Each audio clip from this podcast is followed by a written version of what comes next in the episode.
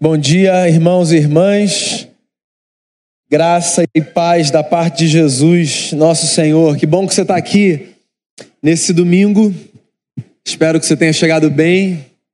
E espero que essa manhã seja uma manhã muito rica na presença do nosso Cristo. Eu queria ir para o nosso texto base dessa manhã, que tem sido um documento da igreja. Já desde o início de outubro a gente tem se debruçado sobre essa carta, sobre esse credo, que é o credo de Nicéia. E ele diz assim: Creio em um Deus, Pai Todo-Poderoso, Criador do céu e da terra, e de todas as coisas visíveis e invisíveis. Em um Senhor Jesus o unigênito Filho de Deus, gerado pelo Pai antes de todos os séculos, Deus de Deus, luz da luz, verdadeiro Deus, verdadeiro Deus. Gerado não feito, de uma só substância com o Pai, pelo qual todas as coisas foram feitas, o qual por nós, homens, e por nossa salvação, desceu dos céus, foi feito carne pelo Espírito Santo da Maria, e foi feito homem, e foi crucificado por nós sob o poder de Pôncio Pilatos. Ele padeceu e foi sepultado, e no terceiro dia ressuscitou, conforme as Escrituras. E subiu ao céu e assentou-se à direita do Pai, e de novo há de vir com glória para julgar os vivos e os mortos, e seu reino não terá fim. E creio no Espírito Santo, Senhor e vivificador, que procede do Filho Pai e o Filho conjuntamente adorado e glorificado, e que fala através dos profetas. Creio na Igreja una, universal e apostólica. Reconheço um só batismo para a remissão dos pecados e aguardo a ressurreição dos mortos e da vida do mundo vindouro. Hoje a gente fica com creio na Igreja una, universal e apostólica. Reconheço um só batismo para a remissão de pecados. Essa parte do credo é a parte que eu quero conversar com você nessa manhã. Mas antes eu queria chamar você mais uma vez à oração. Queria convidar você a abrir o seu coração. E aí onde você está, pedir a Deus que fale com você. Faça uma oração. Separe um tempinho. Aquiete seu coração. Peça a Deus para que a palavra venha ao seu coração de uma forma que só Ele é capaz de trazer e que a gente cresça nessa manhã.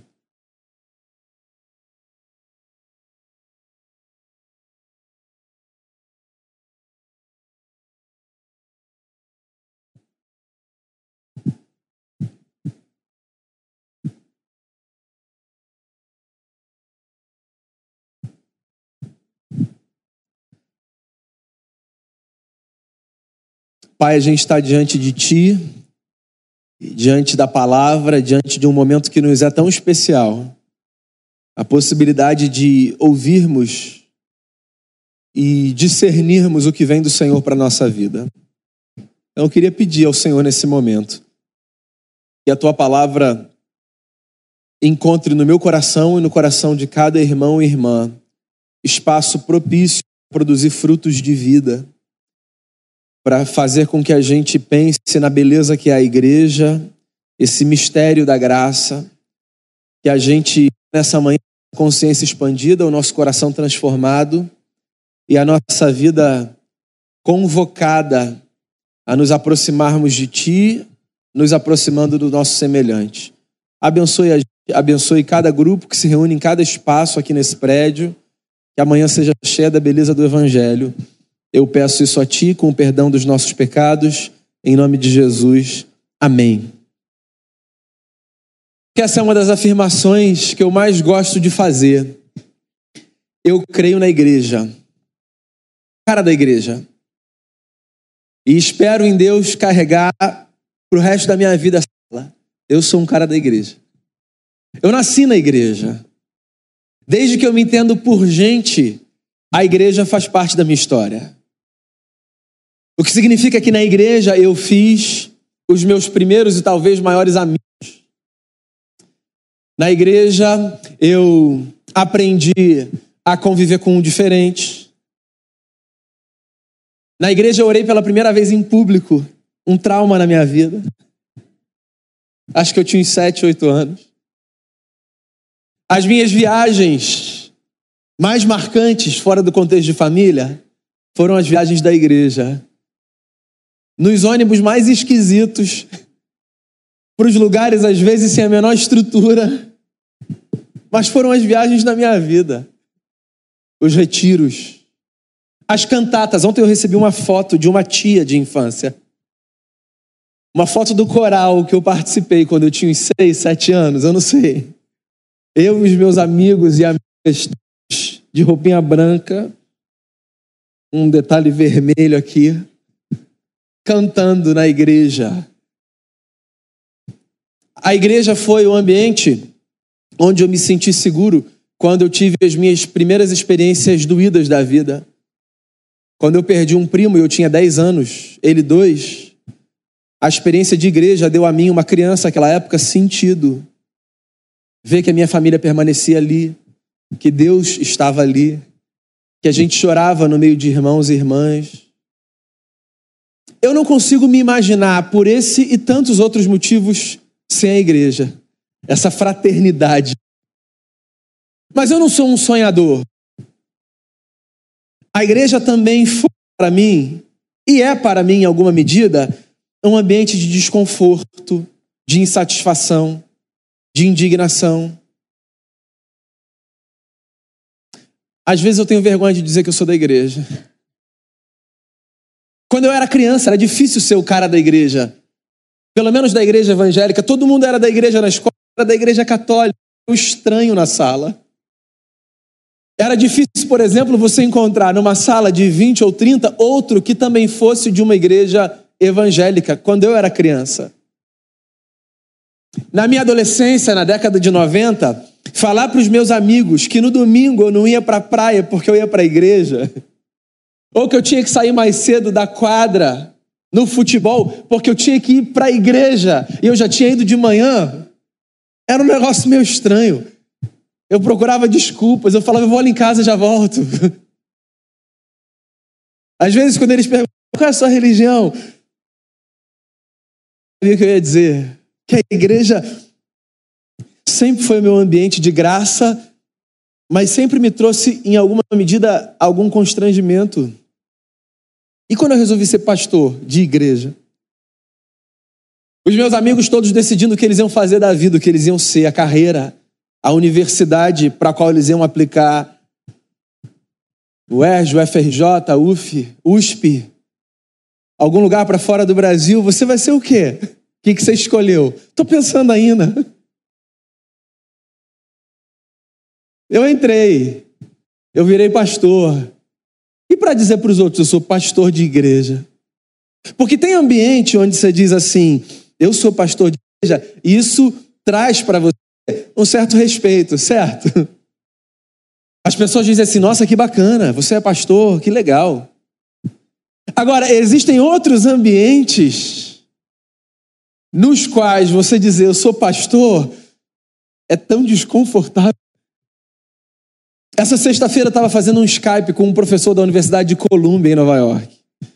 Um amigo em comum colocou a gente em contato. Ele está escrevendo um livro, fazendo uma pesquisa sobre parte da realidade política brasileira. E aí disseram a ele assim: Eu acho que tem uma pessoa que pode te ajudar na sua pesquisa, trazendo a opinião dela. E botaram a gente em contato. Disseram para ele assim: Ele é um psicólogo lá na cidade do Rio de Janeiro. E foi assim que eu fui apresentado. E sexta a gente passou uma hora no Skype conversando sobre as minhas impressões do que ele queria saber para que ele tivesse mais uma contribuição para sua obra. No final, ele disse assim: você faz mais alguma coisa da vida? Eu pensei, não era essa a pergunta. Eu disse, eu sou pastor. Sabia o que isso ia causar na cabeça de um professor universitário. Ele disse assim: que legal, eu tenho um respeito profundo pelos sacerdotes. Falei, ai, passei. Porque é sempre esse misto. Ou não é? A igreja é essa experiência paradoxal, para mim e possivelmente para você. De muitas realizações, orgulho, de muita boa lembrança, mas também de muito desconforto, de muita explicação, de muito cuidado, muita cautela, muita preocupação para que a gente não dê um passo em falso. Porque a igreja, meus amigos, esse é o meu ponto, ela é muito mais do que uma coisa só, que se explica com poucas palavras. A igreja são muitas coisas. A igreja é um ajuntamento, uma assembleia. A igreja é uma instituição. A igreja é um corpo espiritual. A igreja é uma comunidade invisível. A igreja é um grupo de pessoas, mas ela também é uma rede de comunidades. Quando a gente fala de igreja, a gente está falando de muito mais coisa do que uma única coisa que a gente pode explicar com uma única frase. Mesmo assim, com todos os seus sabores e dissabores, para que fique muito claro, eu queria reafirmar: eu sou um cara da igreja, apaixonado por ela e quero vivê-la até o fim dos meus dias. Eu sustento o credo. Eu creio na igreja. A palavra igreja vem de uma outra expressão, não nossa, grega, eclésia. Ou eclesia. Eclesia era o ajuntamento democrático na Grécia Antiga. Eclesia era uma expressão que era usada para designar as assembleias que aconteciam no mundo grego e posteriormente no mundo romano. Qualquer ajuntamento de pessoas era uma eclesia. Não necessariamente com conotações religiosas, políticas, sociais, mesmo familiares. Os ajuntamentos de ordem democrática, os ajuntamentos do povo, ganhavam exatamente essa nomenclatura. Era um espaço muito bacana. Sempre que uma assembleia se reunia, ela se reunia para que vozes pudessem ser ouvidas. Quando a igreja nasce, a igreja nasce nesse espírito, como um ajuntamento de gente que é diferente entre si e que por conta disso carrega vozes distintas, mas que acredita na possibilidade de uma construção a partir de uma escuta coletiva, de um respeito mútuo. A igreja nasce a partir da compreensão de que existe a possibilidade de nós avançarmos enquanto grupo, sempre que nós respeitamos o lugar das vozes dos espaços e das diferenças. Eu olho para a igreja ao longo dos dois mil anos de existência que ela tem, e isso comigo, poucos milagres são tão grandes quanto o milagre da permanência da igreja. Porque a igreja, num certo sentido, nada mais é do que esse ajuntamento de homens e mulheres radicalmente diferentes dos outros com formações distintas, com histórias de vidas singulares, mas que acreditam na possibilidade de caminharem numa direção. Eclesia, assembleia, ajuntamento, lugar de vozes, lugar de escuta. Hoje é dia 3 de novembro, certo? O que significa que há quatro dias nós nos lembramos dos 502 anos de reforma protestante. A nossa história não nasce na reforma, que fique muito claro. E nem a reforma nasce em 1517. Mas há um marco ali. Quando um monge agustiniano chamado Martinho Lutero resolve, numa prática muito comum dos professores universitários do seu tempo ir à porta de uma catedral, afixar 95 teses e dizer: Eu creio nisso daqui. Os acadêmicos, naquele tempo, faziam isso quando queriam discutir. Então, se alguém tivesse uma divergência acerca do pensamento vigente, esse alguém iria para um espaço público e nada mais público que a porta catedral numa cidade naquela época, e esse alguém afixaria as suas teses para que elas fossem discutidas. Lutero fez isso. Certamente mal sabia ele o rumo que esse ato, que esse manifesto traria para a igreja. Muitas coisas eram daí. Uma delas, a lembrança de que na igreja nós temos a possibilidade de discordarmos uns dos outros. Quando Lutero afirma 95 teses na porta de uma catedral e diz: Eu penso desse jeito, o que ele está dizendo antes de eu penso desse jeito é eu penso. Nós pensamos. Todos temos vozes. Todos opinamos. Ou pelo menos deveríamos. Eu penso na igreja assim. Eu penso na igreja como um ajuntamento onde as pessoas que dela parte têm a possibilidade de opinar, de dizer o que pensam, como pensam, por que pensam. Não de maneira desordeira, nos espaços certos, da forma certa, mas ainda assim, sabendo que elas têm a possibilidade de expressarem ao mundo a sua voz.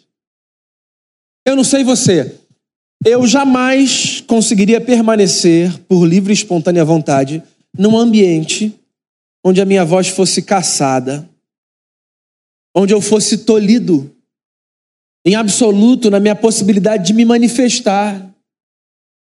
Porque se existe uma coisa na vida que é direito de todos e todas, é a possibilidade de nós dizermos ao mundo como pensamos, o que pensamos e no que pensamos. A igreja existe em alguma medida para isso. A igreja existe enquanto fraternidade que se reúne como assembleia democrática. Homens e mulheres que aprendem a crescer, ouvindo uns aos outros. Eu creio na igreja. Eu creio na igreja una, é o que diz o credo. Ou seja, eu creio que existe uma igreja, uma fraternidade uma comunidade.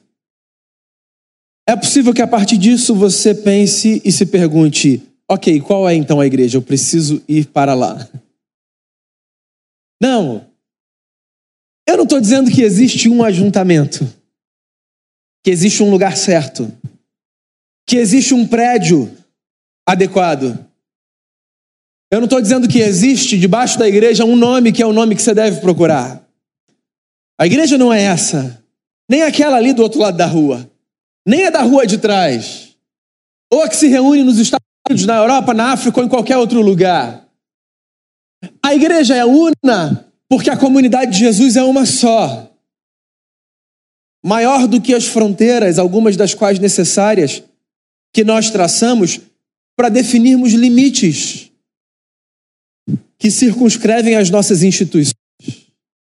Eu disse no começo da minha fala, é muito difícil falar sobre igreja, porque a gente pode usar a mesma expressão para falar de coisas muito distintas. Isso aqui é uma igreja presbiteriana do Recreio, 21 anos de existência. Essa igreja faz parte de uma outra igreja, Igreja Presbiteriana do Brasil.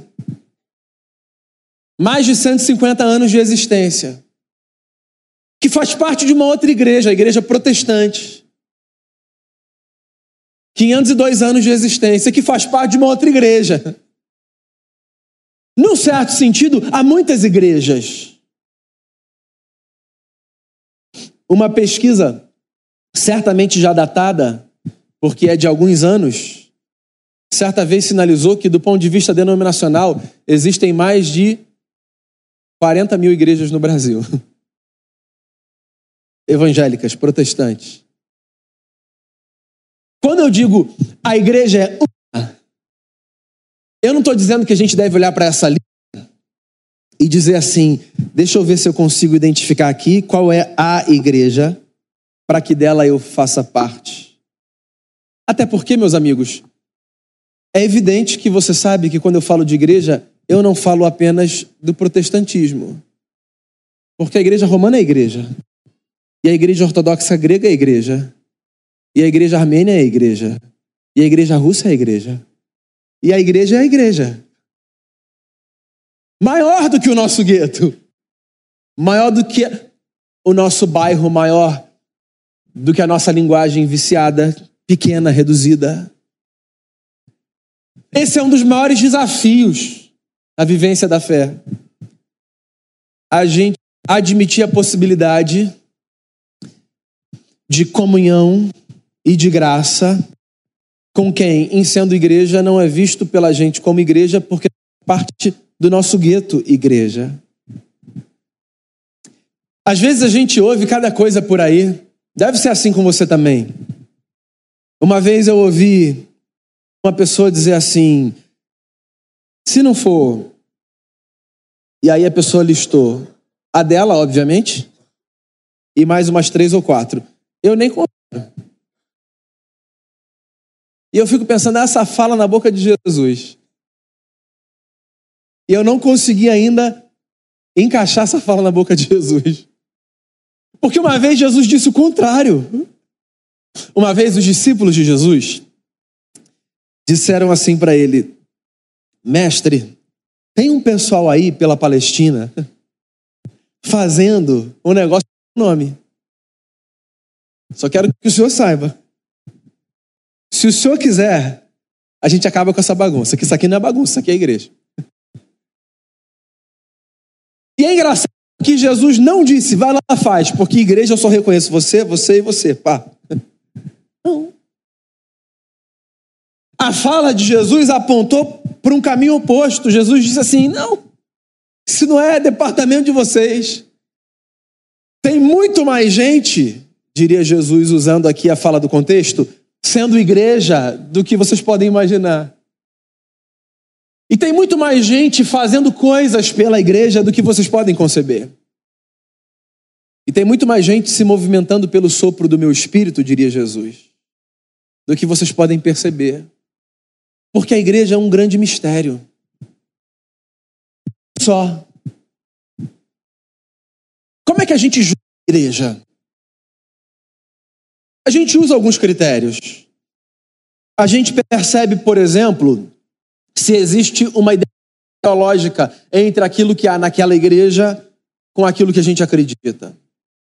Então, se existe um alinhamento teológico entre o que é ensinado ali e entre o que eu creio daqui, então eu penso, dá para eu fazer parte dessa igreja. Se existe, esse é um outro critério, uma estrutura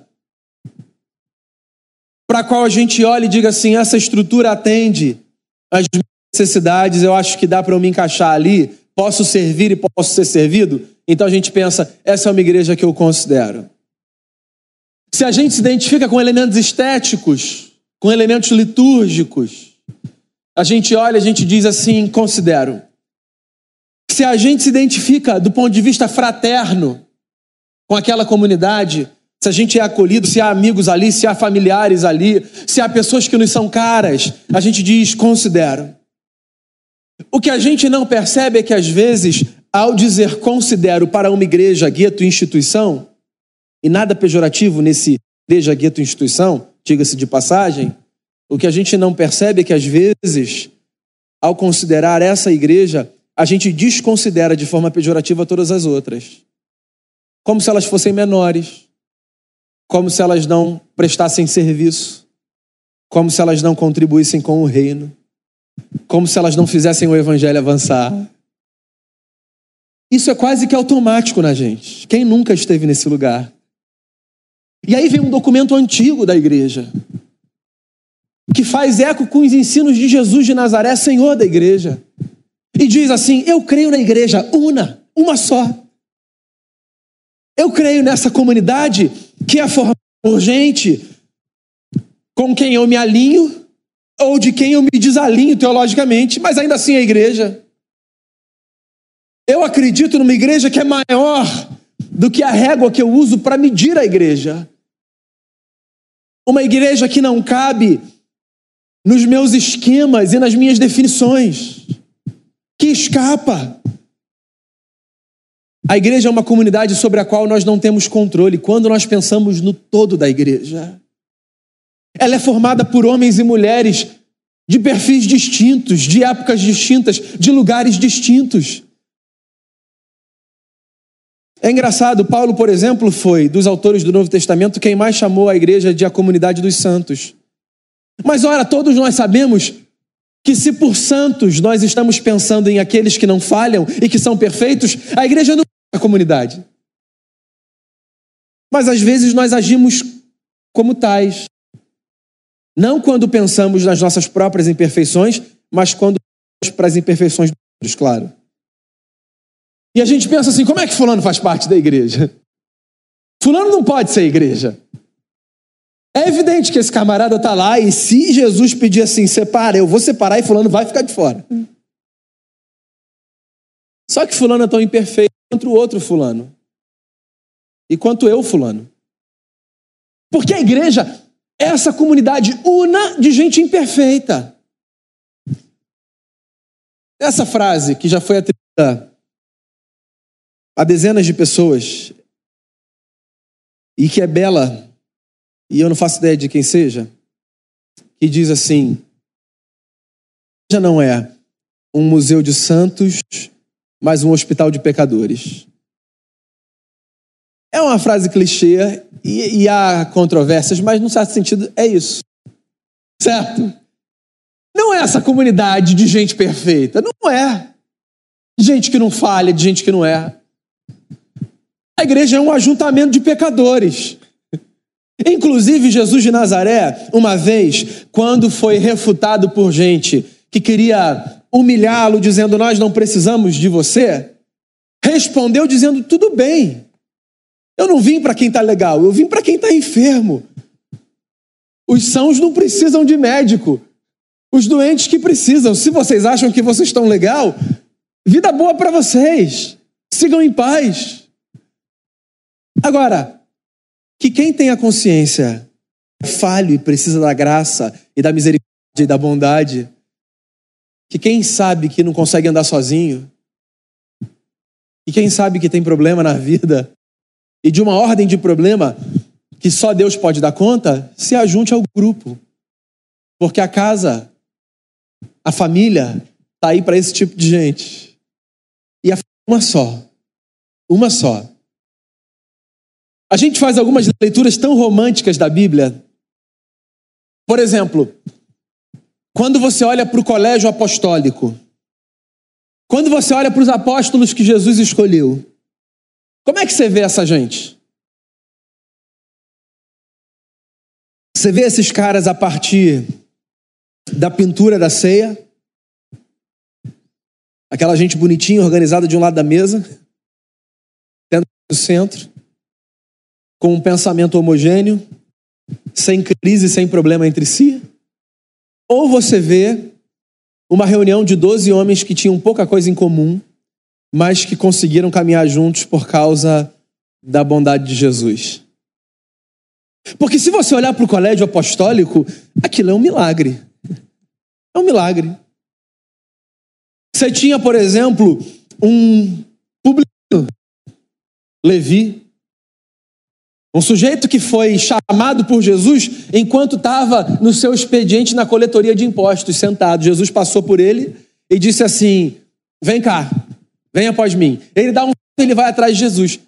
Esse cara é um publicano, Jesus é um judeu e esse sujeito é um sujeito que recolhe os impostos dos judeus e que era considerado pelos judeus como um traidor da pátria, porque ele tirava dinheiro dos seus pares para o imperador e para si. Você tem um publicano, você tem um sujeito que quer a cabeça de Herodes e não aguenta mais viver debaixo da opressão do império e que quer se ver livre. Então, é o cara que está lá dizendo, e o tributo do imperador? E é o cara que está aqui dizendo como é que a gente vai matar o imperador. Na mesma mesa. E aí você tem o camarada que não está nem aí para nada, que é o cara que estava lá pescando e que está pensando em outras coisas na vida, que vem para a mesa e que está olhando um está olhando para o outro, está dizendo assim: o que, que esses caras estão falando? Vamos comer um peixe? Vamos para a praia, vamos pescar. A gente relaxa. E você tem outras figuras muito curiosas que formam essa pequena assembleia. E esse negócio que tinha tudo para não funcionar, funciona. Porque alguma coisa Jesus conseguiu construir no meio deles. E eu fico aqui, dois mil anos depois, pensando, olhando para os textos, lendo o Evangelho e me perguntando o que, que Jesus construiu na mente e no coração dessa gente. Nas reuniões. Quando esses caras numa sala dizendo: Fulano está aqui, não era para eu estar tá aqui. Agora estou sem graça de sair, vou entrar só para ver o que, que vai dar. Você acha que chegou todo mundo feliz, dizendo assim: Ô oh, querido amigo, cantando estamos todos congregados? Você acha que sim? Chegou nada. Isso aqui é nosso já, está todo mundo igual aqui. Começo, você acha que foi fácil? E eu perguntando o que, que Jesus construiu, ou o que, que Jesus desconstruiu. O que, que Jesus teve de ensinar para aquela gente? Quantas vezes Jesus deve ter tido que falar de um para o outro assim, ó, não é porque o fulano pensa diferente de você, é seu inimigo.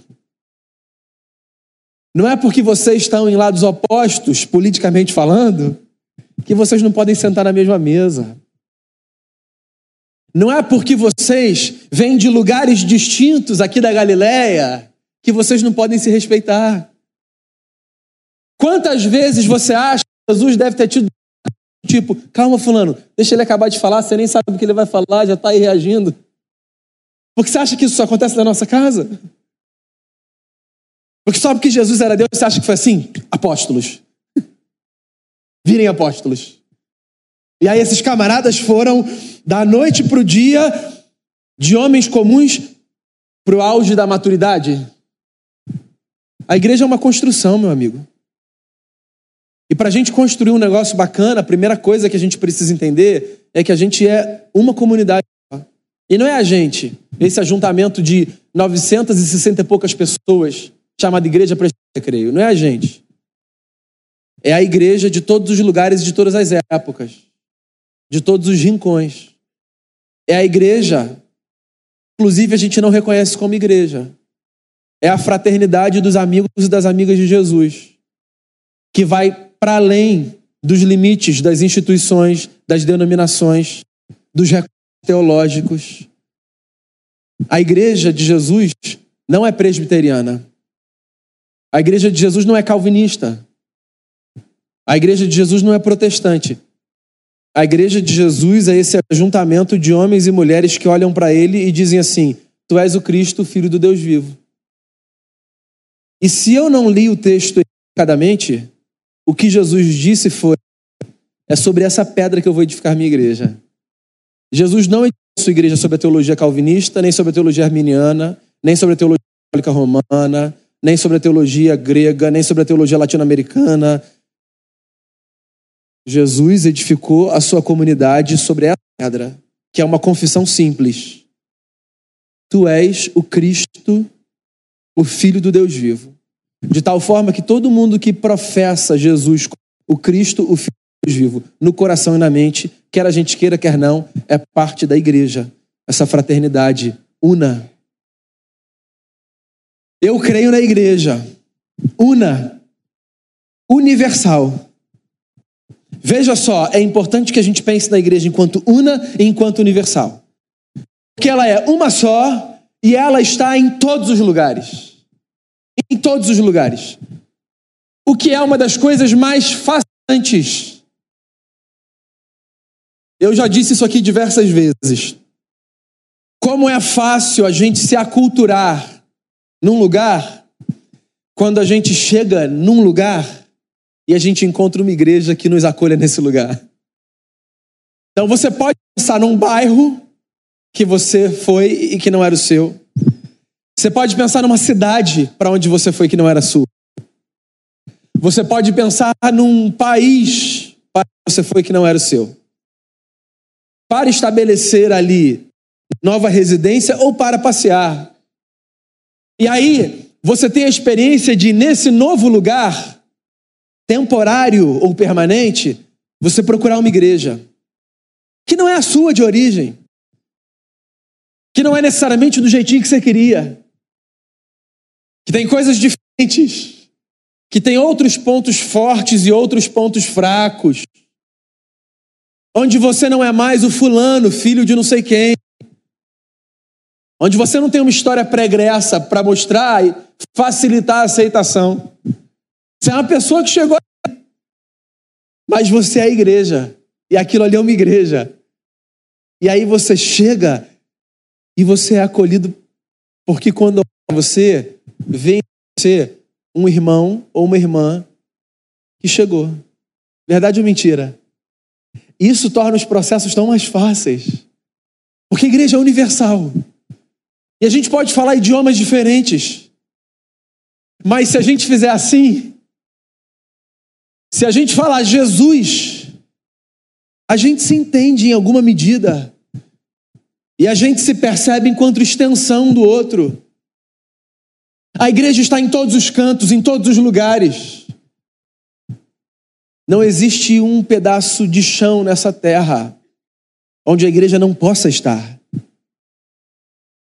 Porque podem barrar as nossas instituições, mas jamais impedirão que pessoas com o espírito de Jesus caminhem livremente, exalando o novo cheiro de vida que a gente recebe quando a gente nasce do espírito.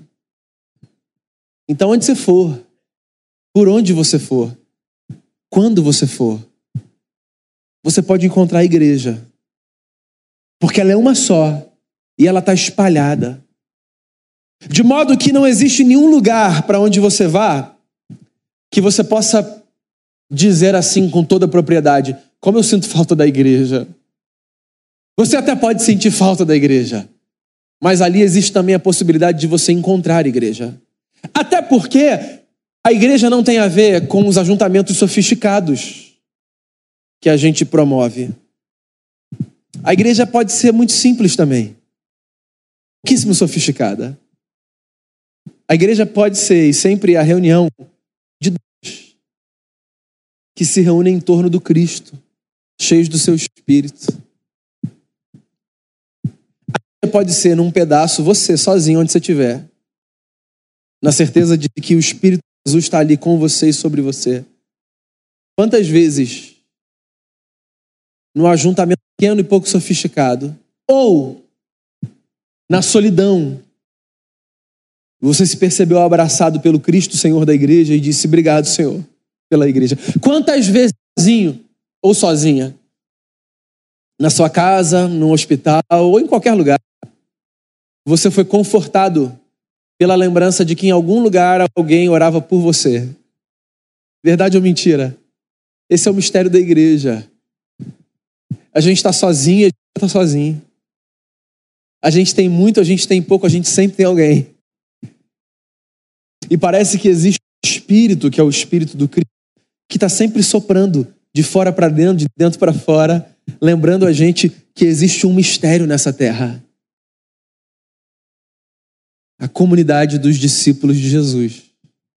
Eu creio na igreja una, universal, apostólica. Você sabe o que isso significa? Que eu creio na igreja enquanto a comunidade que se envia, ou que é enviada. Porque o termo apostólico tem a ver, antes de com qualquer outra coisa, exatamente com isso. A ideia do apóstolo é aquele que é enviado para. Então, quando eu subscrevo um texto que diz eu creio na igreja apostólica, o que eu estou dizendo é que eu creio na igreja não enquanto comunidade prática, mas enquanto uma comunidade dinâmica. Uma comunidade que envia a gente, que envia para perto, que envia para longe, que envia para outros espaços onde a igreja está. Uma comunidade formada por gente que se percebe não para si, mas para o outro. A é um ajuntamento de homens e mulheres que se percebem para o outro.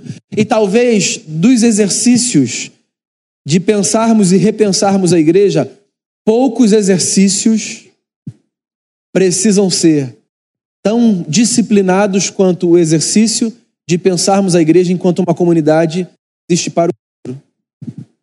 Porque a igreja não é para si, a igreja sempre é para o mundo.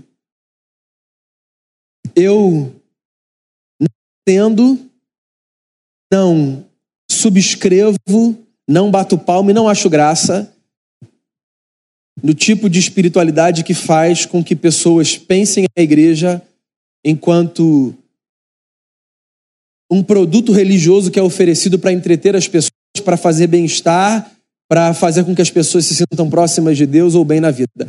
Não é comunidade. E talvez isso seja frustrante para muita gente que senta em cadeira pensando: estou na igreja, deixa eu ver o que eu vou receber. A igreja não é essa comunidade. A igreja não é um produto religioso.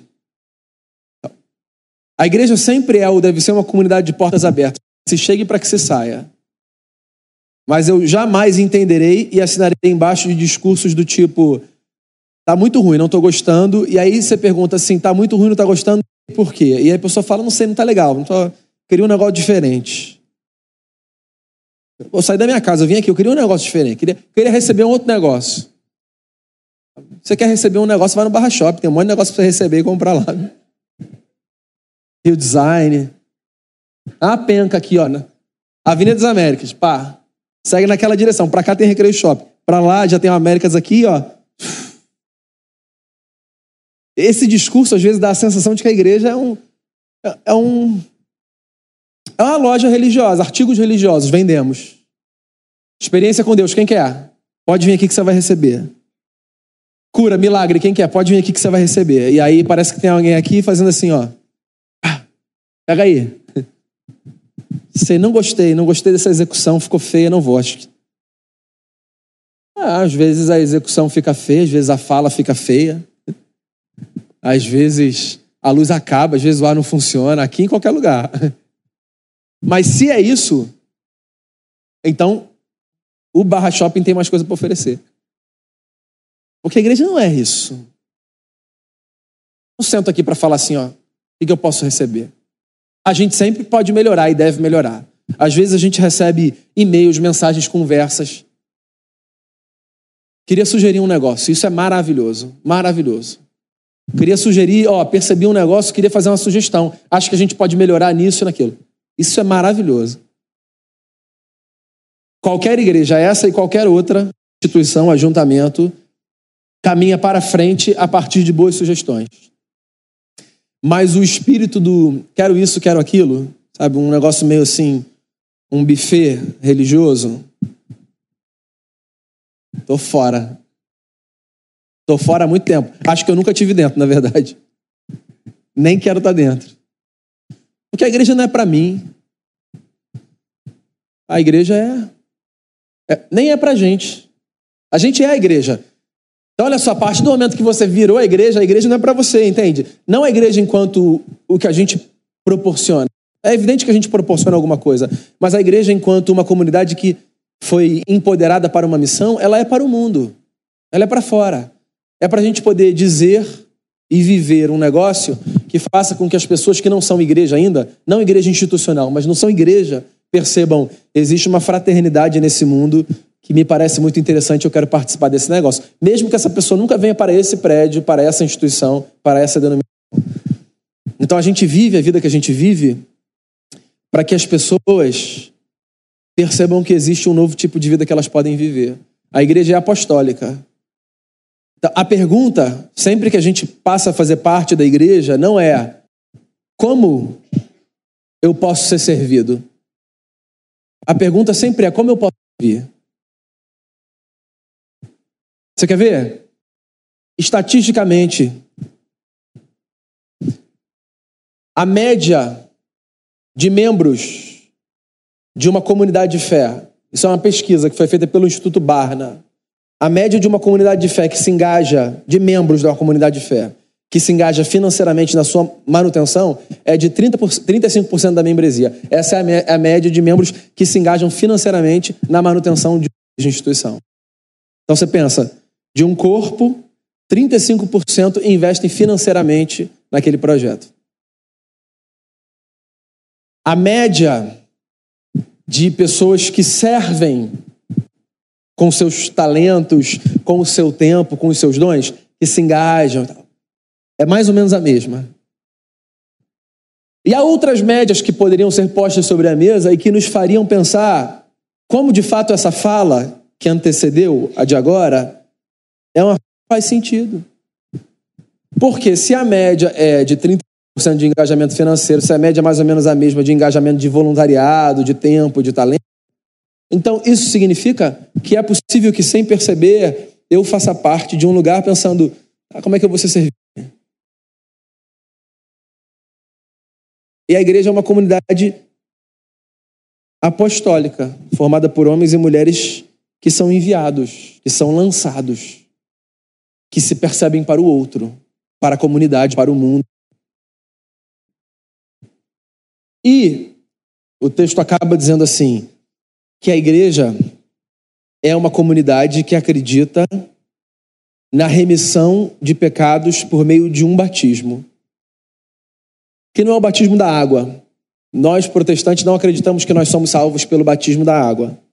Certo? Não é porque você mergulhou que você vai para o céu, não é isso. Para a gente não é assim. A gente acredita na experiência da redenção pelo batismo do amor do Deus que manifesta o Filho e que se faz presente na pessoa do Espírito. O batismo que salva a gente é o batismo redentor do amor de Jesus que inunda o nosso coração e que faz com que a gente seja casa de Deus. O que eu iria com essa fala? Só para não dar a impressão de que para ser igreja e igreja de verdade, então eu só preciso fazer o exercício de um, perceber que a igreja é uma só, formada inclusive por quem eu não acho que devia fazer parte da igreja. Dois, admitir que a igreja é universal. Então, quem está lá do outro lado do mundo e que expressa igreja de outra forma também faz parte. E três, que a igreja é um, uma comunidade de para fora e que eu preciso me engajar financeiramente, que eu preciso me engajar com os meus talentos, para eu não achar que só em fazendo essas coisas eu então sou igreja. Agora sim, agora, agora eu dou dízimo, agora eu participo de um ministério, agora eu olho para o irmão de outra comunidade que falava assim, isso aí na igreja com certeza, e eu percebo que ele é igreja, e eu olho para o cara do outro lado do mundo e percebo, é uma igreja só, a gente faz parte da mesma, tá, eu já aprendi, eu sou igreja. Não, você pode fazer tudo isso, você pode dar dízimo, você pode servir, você pode ter um olhar mais generoso para os de fora, menos julgador, e ainda assim não ser igreja, porque a igreja é a comunidade de quem passa por uma experiência que ninguém pode fabricar, que é a de ser batizado pelo amor de Deus, abrindo o coração para que Jesus mude a nossa história e para que o seu espírito faça da nossa vida morada. A igreja é isso.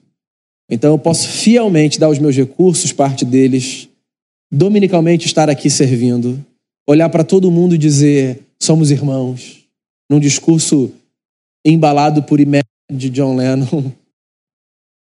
E ainda assim eu posso não ser igreja. Porque a igreja, ela começa com um mistério. O mistério de nascer de novo. E aqui eu paro a minha fala. Porque nascer de novo é um negócio que não passa por explicação nenhuma. Nascer de novo é, é nascer de novo. É falar, Deus, eu quero ser igreja. Faz na minha vida o que o Senhor quiser fazer. Espírito Santo de Deus, eu quero fazer parte dessa fraternidade universal. Eu quero ser igreja. Com todas as suas vicissitudes e com toda a sua beleza. Eu, meus amigos e amigas, acredito e estarei até o fim na igreja. Foi por ela que Jesus sua vida. Foi por ela que Jesus ressuscitou para que a humanidade tivesse uma esperança de que a gente pode ser gente diferente, não pelos nossos esforços, mas por causa da presença de um Espírito que sopra sobre nós e sobre muito mais gente do que a gente qualquer dia na vida vai poder imaginar. Vamos pensar nisso, fazer uma oração enquanto a gente ouve uma de nossas músicas mais lindas uma música de Guilherme Kerr, Idade e Diversidade. Atos dos Apóstolos sendo cantado. Há uma multidão de gente que crê. Coração é um só. Que o nosso coração seja embalado pela graça de Jesus. Queria que a gente fizesse um exercício de oração nesse momento. Queria que a gente orasse por alguém que vem à nossa mente, ao nosso coração, que por alguma razão está desanimado com a igreja, decepcionado com a igreja. A gente sempre conhece alguém, né? que a igreja é esse lugar de restauração, mas também é um lugar de ferida. Às vezes a igreja machuca, a gente se machuca. E aí às vezes as pessoas dizem assim: "Ah, quer saber? Acho que não é para mim não", mas esse negócio é para todo mundo. E se tem um negócio que a gente pode fazer por quem acha que a igreja não é para si, é orar. Dentre tantas coisas. Mas eu queria que a gente fizesse esse exercício para fechar esse tempo, que a gente orasse por alguém. Quem vier à sua mente ao seu coração, pedisse ao Senhor que renovasse naquela consciência, naquele coração, o amor pela igreja. Como não amar a noiva de Jesus? Com todas as suas falhas e imperfeições. É a noiva de Jesus, a comunidade pela qual Jesus deu a sua vida. Eu queria que a gente fizesse esse exercício.